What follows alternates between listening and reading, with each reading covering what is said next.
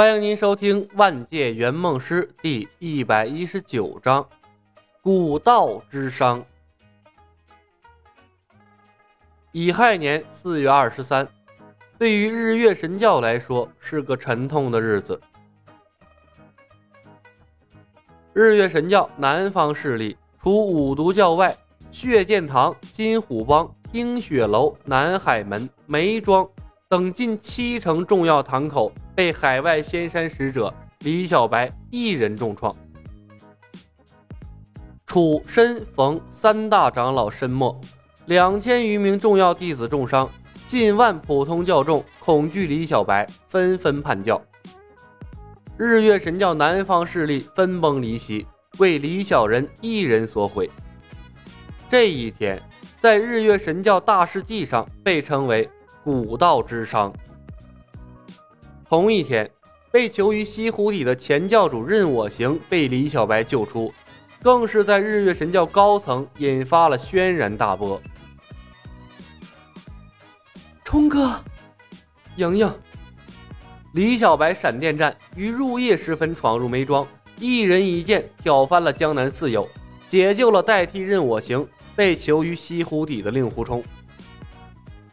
令狐冲和任盈盈一见面，抱头痛哭。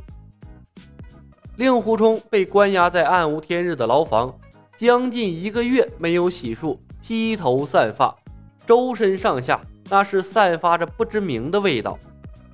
而任盈盈呢，随李牧东征西讨，风吹雨淋，头发一绺一绺的，身上有泥污，有血渍，有汗渍，还夹杂着呕吐物的气息。这。金童玉女分外登对。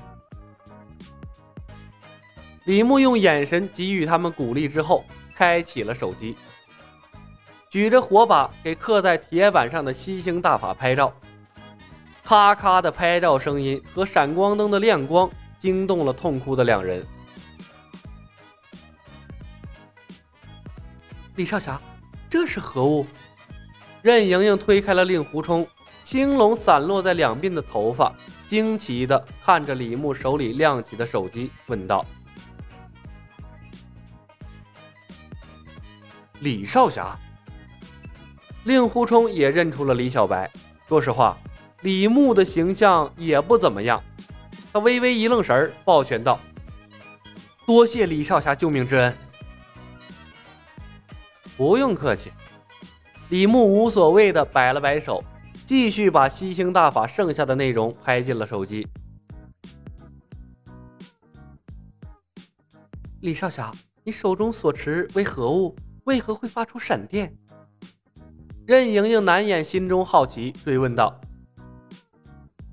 李牧举起手机，对准了两人，咔嚓按下了快门，把手机屏幕对准了惊愕的两人。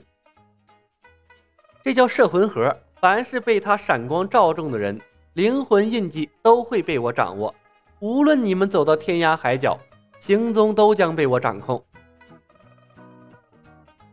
令狐冲、任盈盈是一阵无语，而屏幕上的两人是纤毫毕现。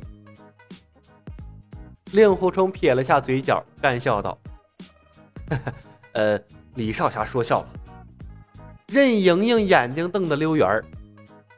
哦。我的灵魂印记竟如此丑陋，他不可思议地揉了揉眼睛，看着屏幕上的图像，又看看李小白，挤出了一个笑容，柔声道：“李少侠，等我梳妆打扮一番，你再帮我留下一副新的灵魂印记，可好？” 呵呵，女人，李牧无语啊。令狐冲沉默了片刻，莞尔一笑：“哈哈，李少侠。”你那所谓的摄魂盒和画师一样，是为保留图像所用吧？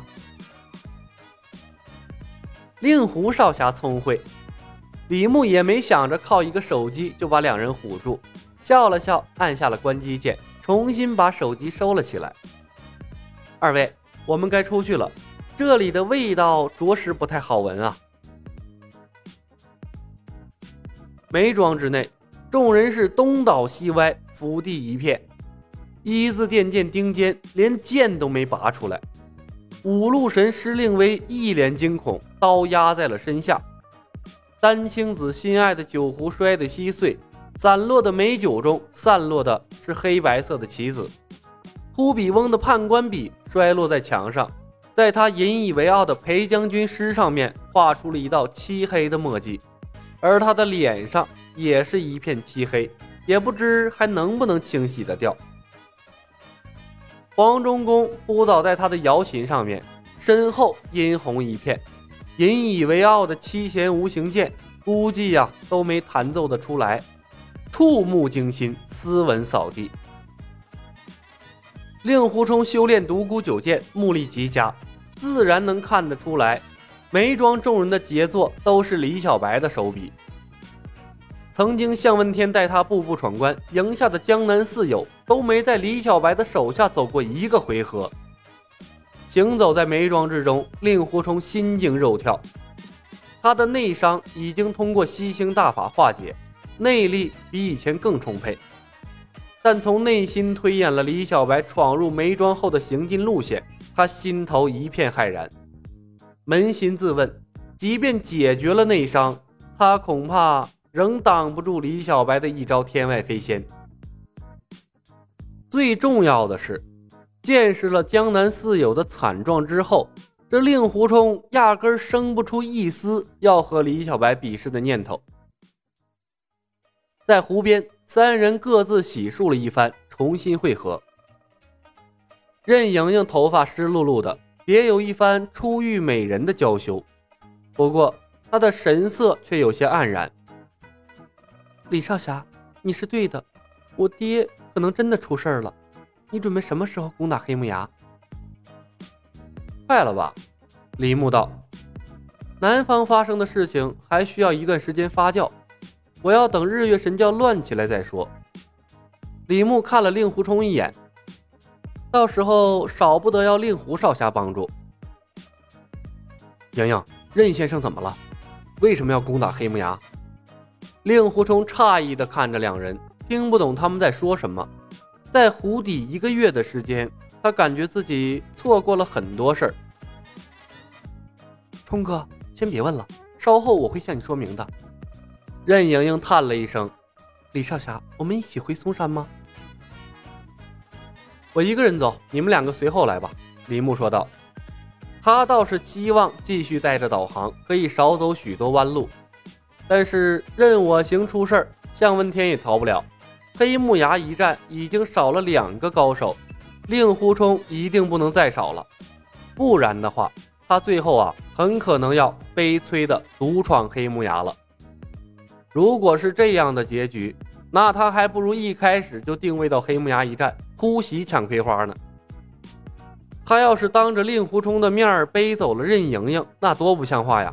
那可是人家媳妇儿啊，搞不好这令狐冲会背后捅刀的。李牧需要的是一个战友，而不是一个敌人。令狐冲，练好你老丈人的吸星大法，尽快解决了身体隐患。然后赶来嵩山跟我会合，李牧说道：“你师傅岳不群也会来，我会让他重新收录你入华山门墙的。”此事当真？令狐冲激动的道：“别的事儿他不在乎，但被岳不群赶出华山一事，一直让他耿耿于怀。如今得知李小白肯帮他重归华山门墙，他自然是喜出望外。”当真。李牧笑着点头。利用软肋来交朋友是李牧的强项。他是令狐冲的救命恩人，又解决了他的心病，不愁令狐冲不给他卖命。而令狐冲在，任盈盈也跑不了。任盈盈一阵无语，她的男人似乎选错了。用李小白的话说啊，这是智商上的碾压呀。沉默了片刻，她还是决定为自家老公争取一些福利。李少侠，我爹的吸星大法存在莫大的隐患，虽然暂时可以解决冲哥的内伤问题，但时间久了，难免会爆发。令狐冲打断了任盈盈，笑着说道：“盈盈，放心好了，李少侠已经许给我一张海外仙山的船票，到了海外仙山，我重学了北冥神功。”一切隐患都会消除的。白了令狐冲一眼，任盈盈继续用期待的眼神看着李小白。李牧会意，笑着说道：“放心好了，令狐冲吉人自有天相，一定会平安喜乐，活到终老的。”任盈盈松了口气呀。令狐冲在旁边抱拳，向李牧施礼：“谢李兄吉言。”李牧一笑，回礼道：“那我们就此别过。”令狐冲看着李牧，邀请道：“李兄，此去嵩山路途遥远，我们何不相约而行？路上也热闹一些。”话音还未落，任盈盈已然脸色大变，尖叫着后退了一步。不！李牧笑着看了任盈盈一眼，重新检查了一番自己的装备，摇摇头，对令狐冲说道。两位久别重逢，我在身边岂不是扫了你们的柔情蜜意？还是就此别过吧。本集已经播讲完毕，感谢您的收听。